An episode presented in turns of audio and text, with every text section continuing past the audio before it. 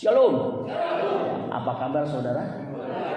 Luar biasa puji Tuhan. Saya mengucapkan terima kasih kepada Pak Gembala yang memberikan saya kesempatan untuk menyampaikan kebenaran firman Tuhan. Bulan ini tema gereja kita sangat menarik. Saya sangat suka. Ya, bangkit menjadi dewasa di dalam Kristus. Bangkit menjadi dewasa di dalam Kristus. Ya. Ada yang lebih menekankan bangkit menjadi dewasa seperti Kristus. Sasamiwan sama saja samimawan. Kalau enggak di dalam Tuhan, enggak di dalam Kristus, kita tidak akan bisa menjadi seperti Kristus. Jadi untuk bisa dewasa seperti Kristus, dia harus ada di dalam Kristus. Ada di dalam Kristus itu adalah yang disebut dengan kondisi utama, ya.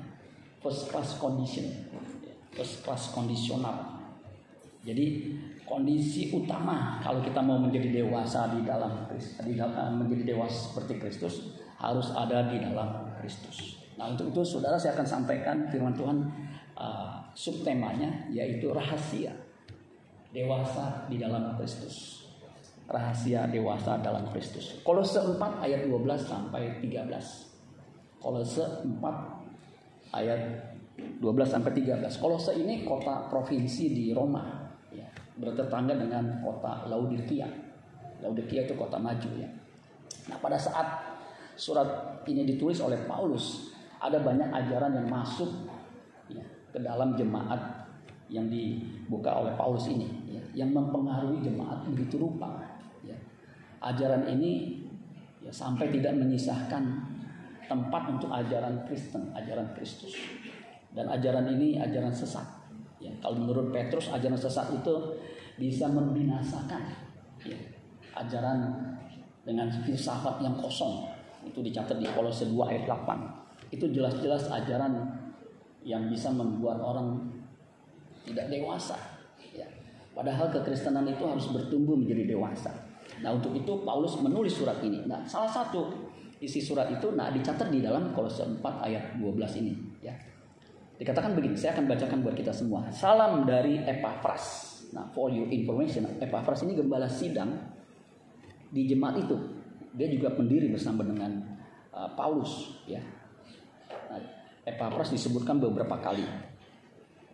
Salam dari Epaphras kepada kamu. Ia seorang dari antaramu. Ya, ternyata Epaphras itu bagian dari jemaat di situ juga. Hamba Kristus Yesus yang perhatikan selalu bergumul dalam doanya untuk kamu. Ya, ini balas sidang luar biasa ya. Selalu bergumul dalam doanya untuk kamu, bukan untuk dirinya aja, supaya kamu berdiri teguh sebagai orang-orang yang dewasa. Orang dewasa itu pendiriannya teguh, ya tidak terombang-ambingkan, enggak seperti anak-anak. Dewasa disejajarkan dengan dan yang berkeyakinan penuh dengan segala hal yang dikehendaki Allah. Jadi orang dewasa yang berdiri teguh itu keyakinannya tidak tergoyahkan terhadap kehendak Allah. Ya itu nggak mudah, saudara. Ya seperti Abraham ketika disuruh mempersembahkan anaknya Isa, itu tidak mudah. Tetapi Abraham melaksanakannya. Nah, itu makanya disebut Abraham itu disebut bapak orang percaya karena keyakinannya teguh terhadap kehendak Allah, terhadap firman Allah. Itu orang mantap saudara. Nah, saya berharap saudara menjadi orang yang dewasa, amin. Yang punya keyakinan teguh terhadap kehendak Allah, terhadap apa yang Allah kehendaki. Dan itu tidak mudah saudara. Saya ngalamin ketika saya ada dorongan untuk full time. Itu saya mesti bergumul, ya. nggak mudah. Puji Tuhan saya ambil udah 20 tahun saudara Ayat 13, sebab aku dapat memberi kesaksian tentang dia. Ya, tentang Epaphras. Ia sangat bahwa ia sangat bersusah payah untuk kamu. Bersusah payah untuk jemaatnya supaya jemaatnya itu dewasa. Dan untuk mereka yang di Laodikia dan di Hierapolis ya, Hierapolis itu juga dekat kota Kolose. Nah, saudara-saudara sekalian, jadi di sini kita sudah lihat bahwa Epaphras sebagai gembala sidang, dia menginginkan jemaatnya dewasa. Sama Tuhan sebagai gembala agung kita ingin saudara, saudara, saudara, saudara, susu, susu, saudara semua termasuk saya menjadi jemaat yang dewasa. Bilang kiri kanan kamu harus dewasa. Bilang saudara sekalian ucapkan kamu harus dewasa. Jawab, goda aki-aki, dan bahkan ompong ada dewasa lagi. Nah, apa itu dewasa? Definisi umum dewasa artinya sudah mencapai umur tertentu. Kalau 0 sampai 1 itu bayi, infants. 2 sampai 10 tahun itu anak-anak. Ya. Di bawah 10 tahun itu anak-anak, batita atau balita. 11 sampai 19 itu remaja. 20 sampai 60 itu dewasa, adult. Kalau 60 ke atas, tua. Saudara, lanjut usia. Bahasa Inggrisnya elderly. Coba katakan elderly elderly, saudara ya. Itu lanjut usia. Nah, saudara yang udah umur 20 ke atas, ya, jangan kekanak-kanakan, amin. Nanti sore khotbah saya beda saudara ya. Dewasa sesuai umur. Makanya datang lagi saudara. Bapak promosi, iya promosi. Ya. Sore itu enak saudara sekalian. Habis kebaktian bisa ngopi bareng ya. Jadi saudara sekalian itu dewasa secara umum artinya sudah mencapai umur tertentu. Umur 20 tahun ke atas, ya dewasa mestinya. Ya. Sudah mampu berpikir secara logis. Ya, logis. Begitu. Anak kecil nggak berpikir logis. Ya. Ada api, logikanya kan kalau dipegang panas. Dipegang aja begitu. Pas panas baru panas, panas, panas. Nah, itu anak kecil nggak logis ya, begitu bertumbuh berbuah dan mengalami kemajuan. Nah, ini lebih kualitas ya dewasanya itu bertumbuh berbuah mengalami kemajuan. Nah, saudara sekalian, dewasa itu bukan hanya sekedar umur. Ya, kalau sekedar umur itu ada orang buta yang disembuhkan. Ya, ketika orang Yahudi ahli Taurat tanyain bapaknya, ya, itu betul Yesus yang menyembuhkan. Nah, orang tua bilang tanya aja dia, dia udah dewasa. Nah, dewasa itu sesuai dengan umur. Ya, kemungkinan umur 40 dia bisa jawab, siapa yang sembuhkan kamu? Ya, Yesus dari Nazaret. Bagaimana dia menyembuhkan? Ucap-ucap di tanah kemudian diolesin kepala saya, saya suruh basuh di kolam Siloam. Dia bisa menjelaskan secara kronologis dan secara logis. Itu dewasa secara umur. Ya. Nah kalau saudara umur udah bangkotan 40 tapi logikanya atau cara berpikirnya masih kanak-kanak boro-boro dewasa secara umum, dewasa secara kristiani atau secara rohani. Nggak bisa. Saudara, dewasa seperti yang Alkitab kehendaki. Apa itu dewasa seperti yang Alkitab kehendaki? Dewasa yang di sini yang tadi kita baca sebagai orang-orang dewasa. Kata dewasa di situ itu bahasa Ibraninya, bahasa Yunaninya, ya, perjanjian baru itu Yunani. Itu teleios Definisi Alkitab teleios artinya perfect. Coba katakan perfect. Perfect sempurna, komplit. Makanya Yesus dalam pengajarannya, hendaklah kamu sempurna sama seperti Bapamu di sorga adalah sempurna. Itu memakai kata teleios. You shall be perfect just as your Father in heaven is perfect. Bahasa Inggris dikit saudara ya. Itu kata perfect di situ, dewasa itu teleios. Nah, ketika Yesus disalibkan, Ya, ada kata yang diucapkan dari tujuh itu. Tepe lesta itu dari kata teleio, sempurna, komplit begitu. Ya. Makanya teleios artinya komplit in all its part. Ya. Lengkap di dalam semua bagian. Ya. Grown, full grown, penuh tumbuh. Ya. Especially of completeness of Christian character khususnya karakter Kristen. Waktu di KPBI Pak hambanya Bapak Agus itu bagus tuh. Karakter Kristian atau karakter Kristus itu lembah lembut, rendah hati, bertanggung jawab, cakap mengajar. Kemudian dia tantang, coba sebutkan karakter Kristen yang lain, dapat hadiah 50 juta. Ya saudara sekalian. Nah, itu betul. Itu kita mesti kembangkan sampai penuh, saudara kesabaran. Ya. Saya orangnya nggak begitu sabar dulunya. Sekarang juga masih kadang-kadang begitu. Makanya diuji, dihadapkan dengan orang-orang yang mengesalkan, orang-orang yang membuat kita empat atau empat, lihat aduh empat lima enam tujuh delapan sembilan sepuluh begitu saudaranya. Nah, itu mesti dilatih. Ya, umumnya orang nggak sabar, maunya cepet-cepet. Nah, teleios itu juga artinya sejati, tulen, matang. Buah itu ketika matang bisa dinikmati langsung itu teleios. Ya, artinya bisa langsung matang, nggak dikarbit. Kalau dikarbit itu tunggu. Ya. Harusnya kalau di pohon harusnya sekian lama, dikarbit jadi cepat. Belum waktunya jadi pemimpin dikarbit. Jadi cepat umur belum 40 mau jadi wapres. Ya. nah, itu karbit saudara. Ya bapak nyindir. Enggak nyinggung saudara ya. Jadi saudara sekalian teleos harus sejati tulen matang udah mesti matang. Ya. begitu saudara sekalian. Saya dulu waktu kerja ya, baru masuk itu culun bagian bookkeeper. Kita berkembang belajar terus latihan training. Umur 30 manajer ada umur udah 40 masih bagian clerical aja saudara. Ada. Karena nggak mateng, nggak bertumbuh, ya kerepetnya nggak berkembang.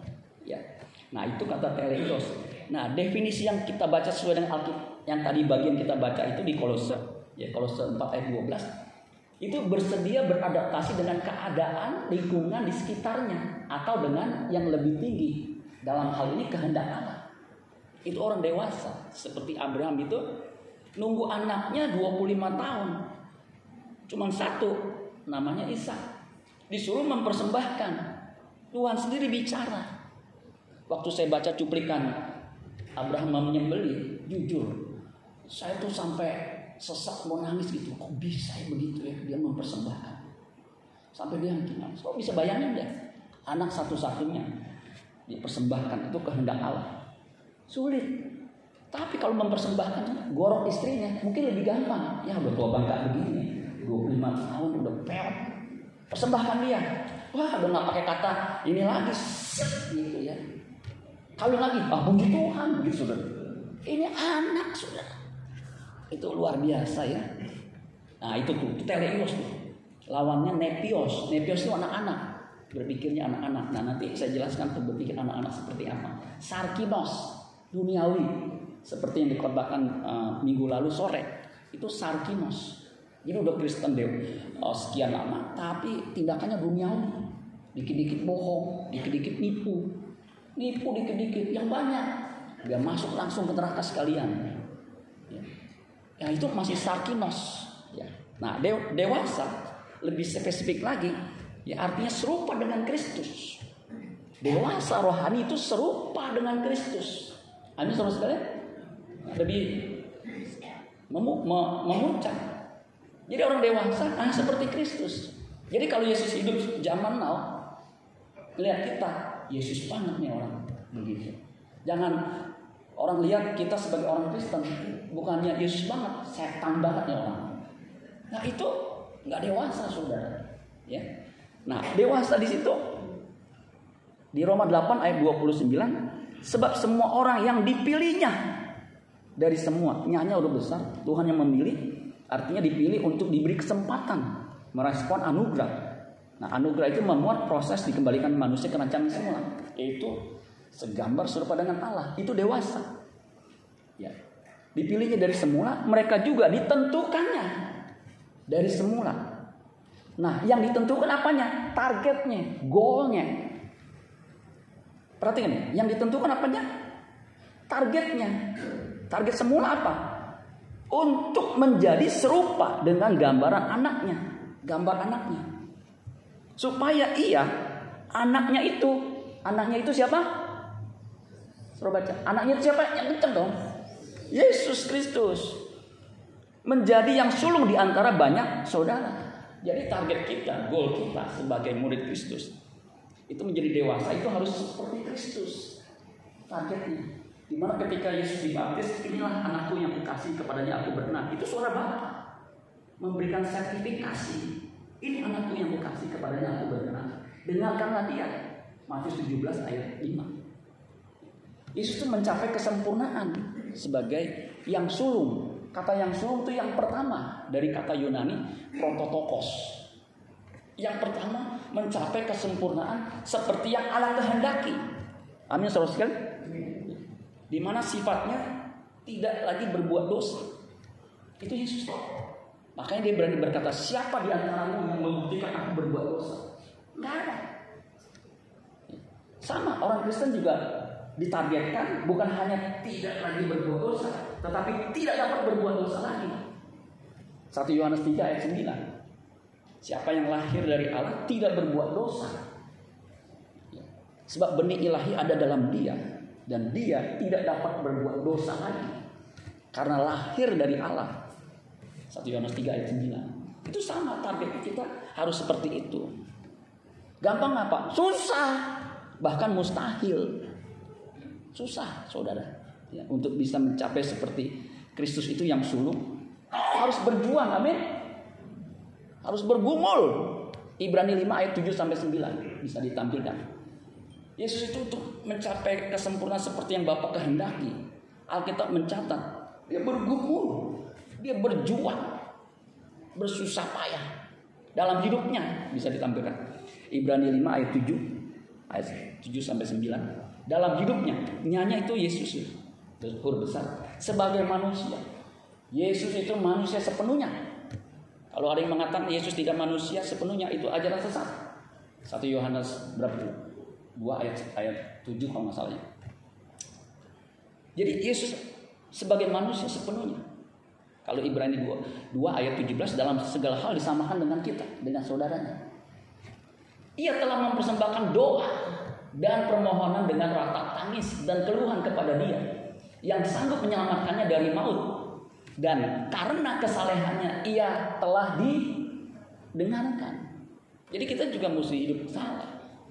Yohanes Pembaptis itu diutus untuk membuka jalan supaya orang dibaptis itu punya karakter yang baik, makanya mesti bertobat.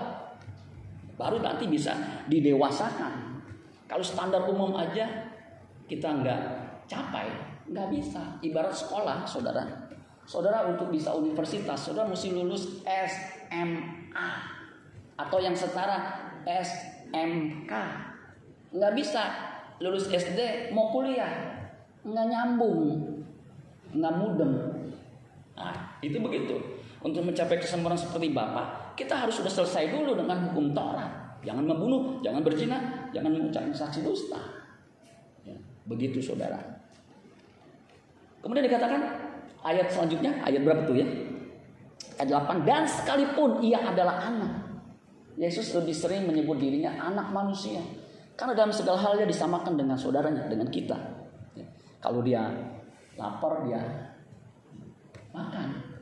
Dia haus, dia. Ya saya ini kan haus nih. Saya kan manusia. Saya minum. Langsung mengucapkan siregar, segar. Dan sekalipun ia adalah anak, ia telah belajar menjadi taat. Jadi untuk bisa taat itu mesti belajar. Kita ini murid. Nanti saya sebutkan juga ya. Orang dewasa itu disebut juga murid. Makanya murid itu nggak boleh berhenti belajar. Tadi mana tuh ayatnya ya? Dan sekalipun ia anak, ia telah belajar menjadi taat dan dari apa yang telah dideritanya. Dan sesudah ia mencapai kesempurnaannya, teleios. Jadi untuk bisa dewasa itu harus belajar, bergumul. Ia menjadi pokok keselamatan. Aitios, artinya menjadi model, menjadi contoh, menjadi komposer yang mengubah kita juga menjadi seperti dia. Pokok keselamatan yang abadi bagi semua orang yang taat kepadanya. Jadi kalau saudara nggak taat, saudara nggak bisa dewasa seperti yang Tuhan kehendaki yaitu seperti Kristus. Nggak bisa. Maka harus mulai dari hal-hal yang kecil. Orang Kristen kan mesti beribadah. Ikuti itu. Memang tidak setiap orang yang beribadah itu benar. Tetapi orang Kristen yang tidak beribadah kagak benar. Kagak beres otaknya saudara. Ya. Jadi harus taat dulu. Tuh. Menjadi pokok keselamatan, aitios. yang mengubah komposer bagi semua orang yang taat kepadanya. Yang taat katakan amin. Nah, orang dewasa, orang Kristen dewasa disebut murid. Nah, itu ingat. Ini saya dapat dari requirement. Orang dewasa itu murid, Pak. Ya benar. Ya. Matius 28 ayat 19. Ini amanat agung. Karena itu pergilah aktif. Jadikanlah semua bangsa muridku. Jadikan semua bangsa murid.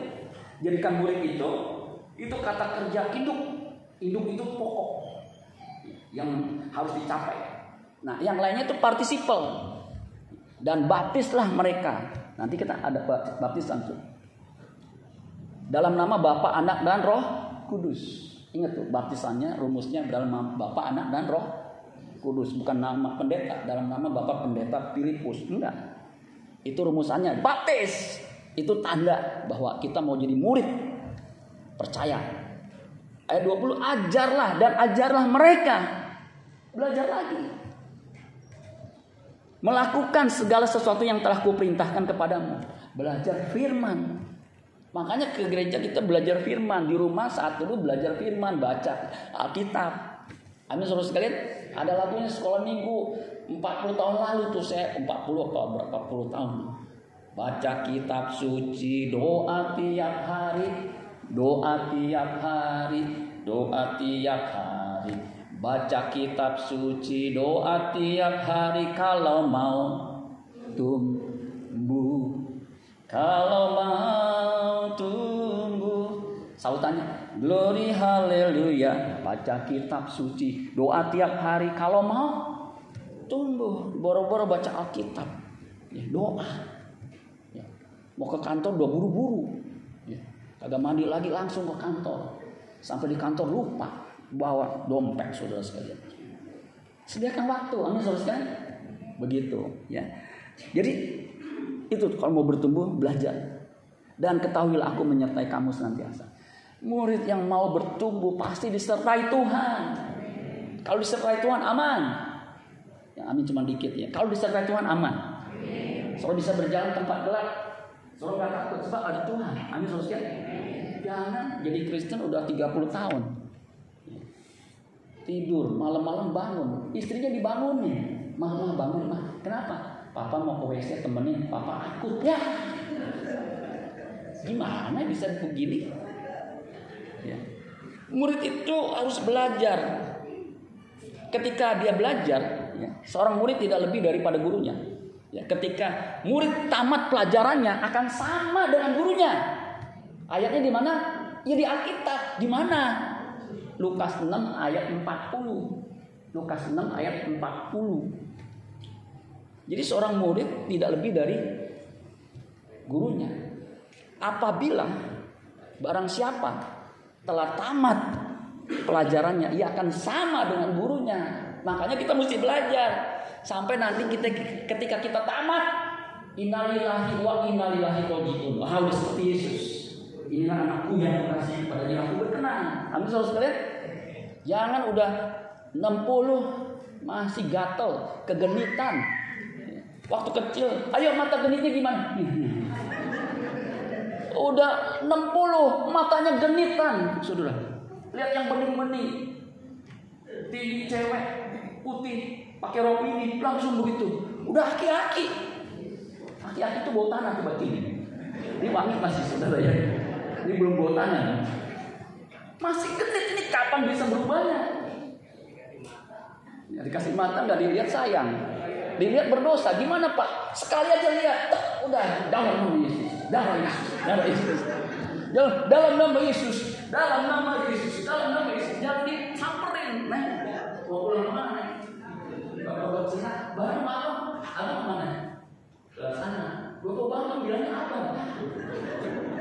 Jangan saudara sekalian. Itu main hati. Itu hati-hati. Hati-hati. Ada nasabah. Dia datang, dia kaya nih. Ke kasir. Pas kasir lihat, usai duitnya. Nolnya berjibun. Tahu nolnya berjibun? Langsung diketik. Makan siang mana? Ke mana? Ke situ dekat. Boleh. Namanya dia rekeningnya. Oh, pria itu kalau duitnya banyak suruh sekali aduh ganteng aja deh. Walaupun mukanya pas-pasan apalagi bawa mobil. Waduh mobilnya yang mahal ini. Terus pakai jam, jam tangan yang Rolex kemudian pakai cincinnya. Waduh yang mana? Berlian. Jadi kalau dia begini saudara-saudara itu sampai semua semua dia. Cewek lihat begitu customer ya dia boleh. Nah main apa itu mau nggak jadi bini kedua abang oh udah tau banget bilang apa mau daripada susah jadi kasir jadi nanti saya siapin rumah. Gimana pilih aja mau rumah di mana? Orang kaya kan bebas itu nggak? BSD Sumarekon ya. Mau di mana? Nah itu tuh bahaya. Itu nggak bertumbuh. Nggak tahu Kristennya di mana. Saya yakin bukan jemaat di sini. Amin kalau jemaat di sini bertobat, dibaptis ulang kalau perlu, ya, pakai oli bekas. Disiplin, murid itu dari kata disciple, itu disiplin. Nah, saya suka. Disiplin itu untuk mencapai tujuan. Tujuan kita tadi ketika kita diselamatkan itu menjadi seperti gambaran anaknya. Menjadi seperti Kristus. Goal kita itu serupa dengan Kristus. Ingat tuh. Makanya saya suka dengan tema yang Pak Gembala, Pak Bilbus canangkan bulan ini. Dan saya bersyukur saya dapat bagian ini. Ya. Nah, disiplin itu mencapai goal serupa dengan Kristus. Apa tadi tuh? Gambaran anaknya yang sudah mencapai kesempurnaannya. Memiliki pikiran perasaan seperti Kristus. Filipi 2 ayat 5. Hendaklah kamu dalam hidupmu bersama ini seperti ini menaruh pikiran dan perasaan yang terdapat juga dalam Kristus Yesus. Pikiran dan perasaan Kristus itu selalu melakukan kehendak Bapaknya. Walaupun sulit ketika dia di Taman Getsemani bergumul sampai keringatnya itu bercampur dengan darah. Dia berkata bukan kehendakku yang jadi, melainkan kehendakmu yang jadi. Dia selalu berusaha melakukan kehendak Bapaknya. Nah kita harus ikut contoh itu. Bagaimana Pak bisa tahu kehendak Bapak? Belajar Alkitab. Ini saudara. Tahu kehendak Allah apa yang baik yang berkenan dengan sempurna. Kalau anak kecil nggak bertumbuh, nggak belajar, nggak ngerti tangan kanan tangan kiri. Ya. Kidal, dia nggak tahu kidal apa. Kiri dari lahir. Kalau kanan dari lahir kadal. Kanan dari lahir kadal. Dia nggak bisa bedain. Anak kecil tuh mesti diajar. Dulu nih seorang nggak nyangka kan, saya diajar. Ya, berhitung, calistung, ya, baca, tulis dan hitung itu kalau saya salah saya sedikit, dikit saja salah misal beaba beibi babi, ah saya benar. Beaba be, beibi bago, wah itu langsung gitu. Gurunya ada di sini kali mana tuh ya, mami saya saudara. Nah kalau dewasa udah nggak diajar lagi, saya udah kuliah, mami saya nggak ajar lagi. Ayo cek belajar belajar itu. Saya udah ngitung itu uh, saya kan di bagian keuangan pinkon Udah hitung bukan hanya jutaan, ratusan juta, puluhan juta. Tapi udah miliar, bahkan triliun. Diajar lagi calistung kan nggak mungkin. Harus bertumbuh. Amin. Seterusnya itu sasarannya. Nah Kristus juga begitu. Kita harus mencapai sasaran cara berpikir Kristus. Makanya belajar Alkitab. Kejadian 1 ayat 26 sampai 27 ingat tuh. Target ketika manusia diciptakan itu memiliki gambar dan rupa Allah. Gambar itu saudara pikiran dan perasaan. Komponen yang ada dalam diri manusia yang juga ya, ketika Allah menghembuskan nafas itu komponen itu ada dalam diri kita itu tuh pikiran perasaan yang serupa artinya yang sekualitas seperti yang standar Allah kehendaki. Amin saudara sekalian. Nah, bagaimana kita bisa menjadi dewasa? Nah, karena waktu saudara sekalian, saya mungkin nggak semua ya. Rahasia menjadi dewasa seperti Kristus atau Kristen dewasa. Yang pertama, menjadi dewasa dibutuhkan suatu pergumulan yang serius. Tadi kalau sudah baca, bergumul, bergumul, agonisomai, mengusahakan, mengusahakan. Nah itu yang harus kita ingat menjadi dewasa dibutuhkan pergumulan yang serius. Kata kunci dari kalimat ini adalah pergumulan. Kata kunci kedua dibutuhkan yang lainnya itu menjadi dewasa. Tadi kan temanya menjadi dewasa dibutuhkan pergumulan yang serius. Itu keterangannya. Pergumulannya mesti serius. Jadi ketika kita mengingat menjadi dewasa dibutuhkan apa? Pergumulan. Itu kata kuncinya. Ya. Kemudian kedua, menjadi dewasa dimulai dari perubahan cara berpikir. Cara berpikirnya harus berubah. Nanti sore saya akan khusus menyampaikan ini. Makanya datang lagi saudara. Pasti diberkati. Amin. Saya datang pagi sore. Ya, walaupun saya sudah paham, saya catat dari Pak Gembala saya dapat. Makanya ini saya dapat beberapa ringkasan. Begitu. Menjadi dewasa dimulai pikiran pikirannya mesti berubah dulu. Ini kan seperti ya uh, setir nih. Kalau pikirannya berubah, perasaannya berubah, semua berubah. Amin saudara kan? Coba aja kalau pikiran saudara misalnya nih ya, lagi nyetir enak-enak, disalip. Kalau kalau pikiran saudara kurang ajar nih orang. Emang jalanan bapak moyangnya aja yang punya. Langsung kita kejar, betul nggak saudara sekalian? Kalau kita punya keberanian, kita turun. Lu kurang ajar ya. Kenapa? Jalan seperti itu. Maaf pak, maaf pak, mau buru-buru ini udah, udah, ada saya udah sekarang pak. Oh iya iya iya udah. Tuh, dia buru-buru, dia begitu tuh nggak bermaksud. Ya. Coba kalau kita pikiran kita berubah, ketika di mungkin dia buru-buru, mungkin kan kita nggak tahu kan. Kalaupun dia enggak, ya udahlah, begitu saudara. Ketika kita, ya mungkin dia buru-buru ya, kita mikir gitu. Nanti perasaan kita tenang, ya udahlah, biarin aja lah. Kalau kita seperti dia juga juga kayak, kayak begitu. Jadi perasaan kita enak lagi. Kalau tadi kan kurang ajar, jangan bapak moyangnya. Langsung perasaan kita emosi. Kalau emosi, IQ kita turun 20%. Ya. Di sini banyak yang IQ-nya turun, bukan hanya 20%. Ya. Karena emosi. Saya juga ngalamin begitu. Ketika biasa dulu kan saya nganter istri saya tuh, sekarang sama-sama pensiun, karena yang dianterin lagi. Anak saya juga udah kerja. Dulu tugas saya sebagai pendeta juga sebagai pengusaha. Ternak teri. Antar anak, antar istri. Jadi istri saya, saya anterin, saya pulang. Jadi anak saya dulu, kemudian saya pulang. Anterin istri, terus saya pulang. Waktu saya pulang, itu tuh jalan yang mau ke rumah saya, Basuki Rahmat, itu kan ada jalan tuh. Orang lawan arah, lawan arah begini. Tuh, gitu. Kalau sekarang lawan arah kan kalau kita ketegur kenapa lawan arah? Lebih baik lawan arah daripada lawan orang tua duraka gitu. Ini lawan arah. Itu darah saya muncrat suruh sekalian dari tensi 110 langsung 180. Ini gimana nih? Gimana gue lewat? Saya maju pelan-pelan gitu. Kalau saya maju tabrak gitu kan bisa 3 4 orang tewas sudah. Pelan-pelan. Sambil saya klaksonin. Eh, minggir dong. Itu masih saya halus, saya dulu lebih kencang.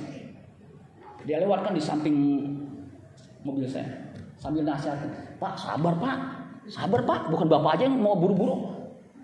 Kita juga mau buru-buru. Iya lu tapi kan lu lawan arah. Ya Bapak sabar Pak.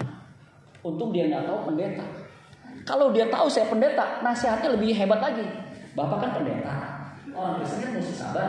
Sabar itu kan salah satu buah roh. Bapak kok sabar? Bertobat bang. Orang berdosa pulang. Nah, saya renungkan, benar juga. Kenapa gue mesti ngamuk ya? Aduh, terus begitu emosi langsung spontan. Saya renungkan, aduh saya gagal lulus nih. Ngomong sih bisa, ayo sabar, sabar. Sabar terhadap istri yang bawelnya minta diplester.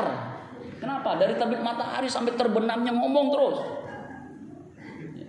Kalau istri saya untung ngerti ya, saya udah tensi tinggi, dia langsung ngalah. Nah, itu bagus sudah. Ya.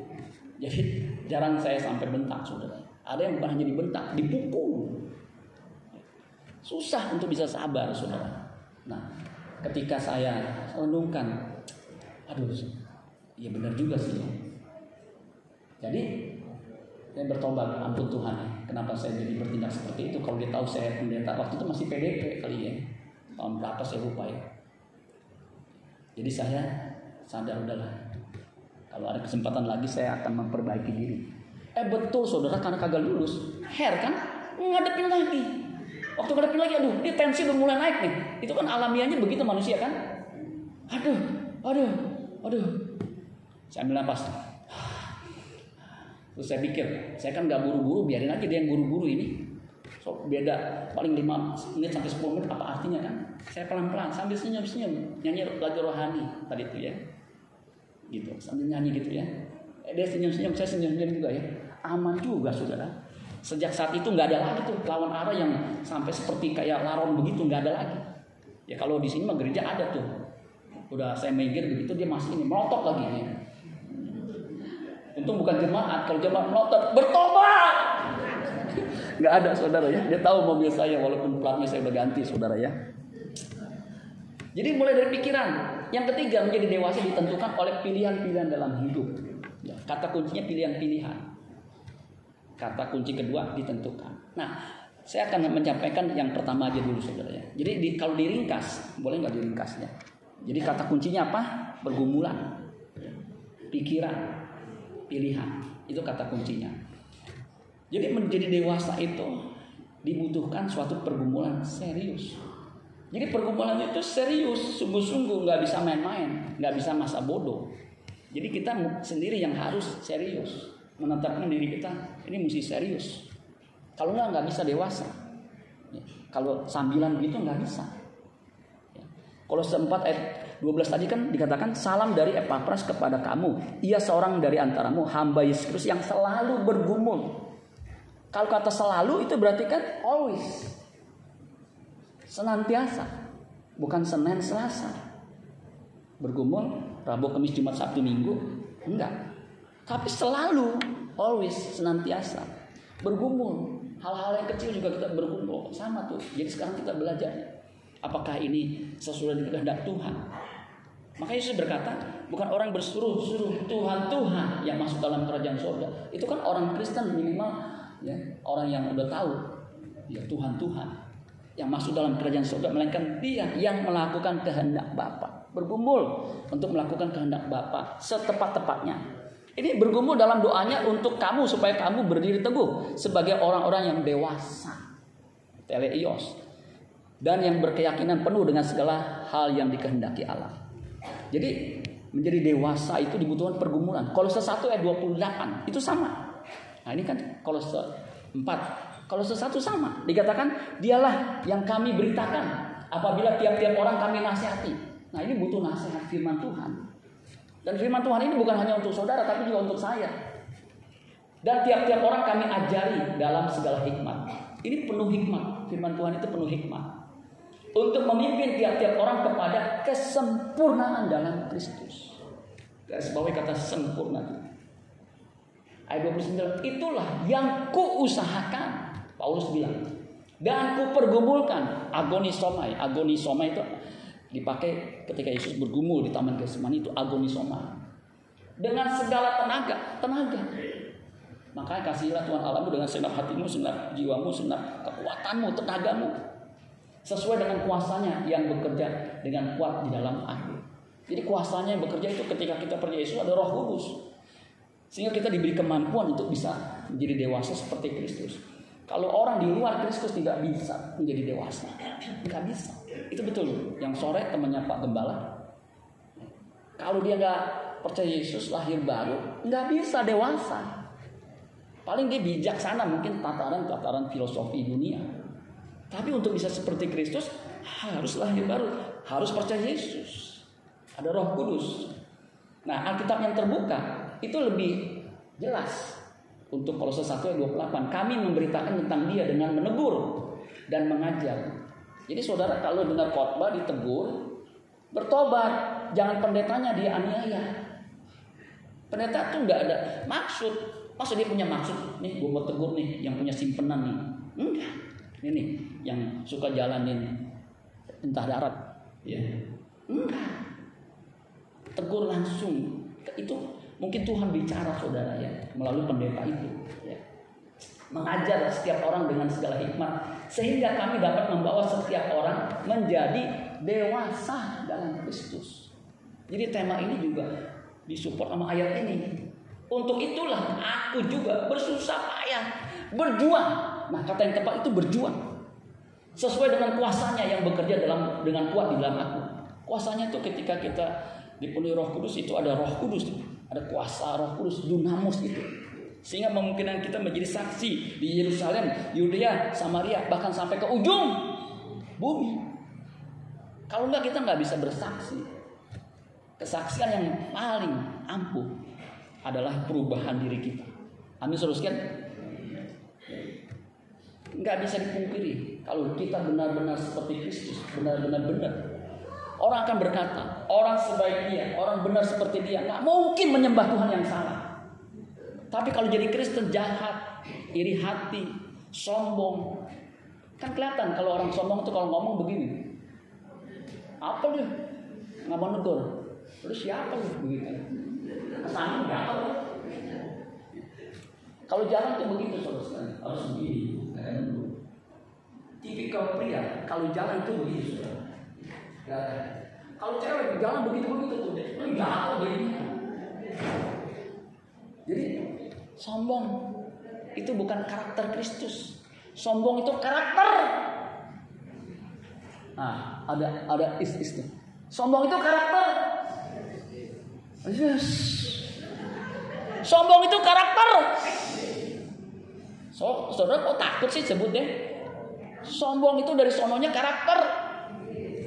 Iblis atau setan. Iblis itu dia bolos. Artinya yang membuat orang jadi sia-sia, jadi apa? Frustasi, putus asa. Satan itu ya bahasa Arabnya syaiton itu lawan yang yang membuat kita binasa. Seperti singa yang mau ngamuk Itu sombong saudara ya. Berjuang sesuai dengan kuasanya. Nah berikutnya di 2 Korintus 13 ayat 11 ya. Masih bisa mainkan uh, ya. Bisa maju saudara ya. Akhirnya saudara-saudaraku bersuka citalah. Usahakanlah dirimu supaya sempurna dewasa. Terimalah segala nasihatku. Terima. Nasihat firman Tuhan itu terima. Sehati sepikirlah kamu. Sehati. Punya gol yang sama. Menjadi seperti Kristus. Dan hiduplah dalam damai sejahtera. Waktu doa pagi saya tersentuh tuh Pak Prediang ngomong begini. Ini saya luar biasa ya di doa pagi itu ya. Orang yang gak punya karakter yang baik. Nggak bisa bersekutu dengan Tuhan. Saya ngomong sama istri saya. Itu perkataan bagus ya Orang yang karakternya buruk nggak bisa bersekutu dengan Tuhan. Tuhan bilang, aduh, nggak bisa. Yang bukannya tangan Tuhan kurang panjang untuk menolong. Tapi dosa itu, karakter yang buruk itu, kodrat dosa yang masih melekat itu, yang membuat Tuhan jauh. Amin saudara sekalian. Ya itu. Usahakan diri sendiri. Terimalah segala nasihat, sakti sepikirlah. Dan hidup dalam sejahtera. Maka Allah, sumber kasih dan damai sejahtera akan menyertai kamu. Itu betul. Kalau karakter kita bagus, ya, membangun mesbah, pujian kepada Tuhan, Tuhan menyertai, hadir ketika kita berdoa. 2 Korintus 3 ayat 11 ter, 13 ayat 11 terjemahan sederhana. Ini sederhana. Artinya orang yang nggak belajar teologi juga bisa paham. Usahakanlah kehidupan rohani kalian masing-masing. Jadi masing-masing. Supaya terus semakin dewasa. Supaya terus semakin dewasa itu proses. Nah proses ini menghasilkan progres. Progres nggak akan ada kalau nggak masuk dalam proses. Nah sesungguhnya ketika kita menjadi Kristen itu proses pemuridan di mana kita menjadi dewasa seperti Kristus. Itu kita harus usahakan pertumbuhan rohani. Ketika saya kuliah teologi, mata kuliah dasar yang diajarkan adalah formasi rohani. Artinya sebagai calon hamba Tuhan atau pendeta, dia mesti menyadari bahwa rohaninya itu mesti bertumbuh. Ya. Kalau dia nggak sadar bahwa dia harus bertumbuh, marah. Ya. Nah, usahakanlah kehidupan rohani kalian masing-masing supaya terus semakin dewasa. Proses, terimalah semua nasihat saya. Hendaklah kalian sehati sepikiran dan hidup dengan damai. Dan saya berdoa supaya Allah yaitu Dia yang selalu mengasihi dan memberi ketenangan tetap menyertai kalian. Jadi suruh sekalian menjadi dewasa dibutuhkan pergumulan yang serius. Mesti tekun. Amin suruh sekalian. Ayat terakhir, slide terakhir. Menjadi dewasa dibutuhkan pergumulan apa? Tekun, bersedia melepaskan semuanya. Menjadi seperti Kristus itu bayarannya, barternya semuanya. Amin saudara sekalian. Enggak bisa sebagian-sebagian. Makanya orang muda yang kaya, guru, apa yang harus lakukan untuk memperoleh hidup yang kekal? Hidup yang kekal itu menjadi seperti Kristus, sesuai dengan gambar. Yesus berkata apa? Apa yang dikatakan? Taurat, jangan membunuh, jangan berzina, jangan mencuri dan Lakukan itu. Dia bilang apa? Semuanya itu telah kuturuti sejak masih muda. Apalagi yang kurang? Nah, ini yang kurangnya ini apa nih? Jualah segala milikmu. Berikan itu kepada orang miskin. Kemudian datang ikut aku kalau kamu mau memperoleh hidup kekal. Jual segala milikmu kalau kamu menjadi sempurna. Artinya jangan terikat dengan harta. Ada orang yang ke gereja gara-gara terikat dengan pekerjaannya, dengan hartanya. Takut tuannya diambil tetangganya, temannya. Itu terikat. Harus berani barter, melepaskan semuanya. Makanya Yesus berkata di Lukas 14 ayat 33. Lukas 14 ayat 33. Demikian pula lah tiap-tiap orang di antaramu yang tidak melepaskan dirinya dari segala miliknya tidak dapat menjadi muridku. Murid kan sama seperti Kristus. Nggak dapat jadi seperti Kristus, nggak bisa. Murid itu kan proses belajar. Ketika tamat pelajarannya, dia akan sama menjadi seperti gurunya. Nah kalau kita nggak bisa jadi murid, nggak karena nggak melepaskan diri dari segala milik, nggak bisa. Sulit gampang. Bukannya hanya sulit, tapi mustahil. Makanya Yesus berkata pun di Matius 19 masih konteks orang muda yang kaya yang jadi memperoleh hidup yang kekal itu bagi manusia memang mustahil, tapi tidak ada mustahil bagi orang percaya, tidak ada mustahil bagi Allah dan tidak ada mustahil bagi orang percaya karena ada Roh Kudus dalam diri kita yang membantu kita bergumul untuk menjadi seperti Kristus. Amin buat iman Tuhan. Tepuk tangan buat Tuhan Yesus.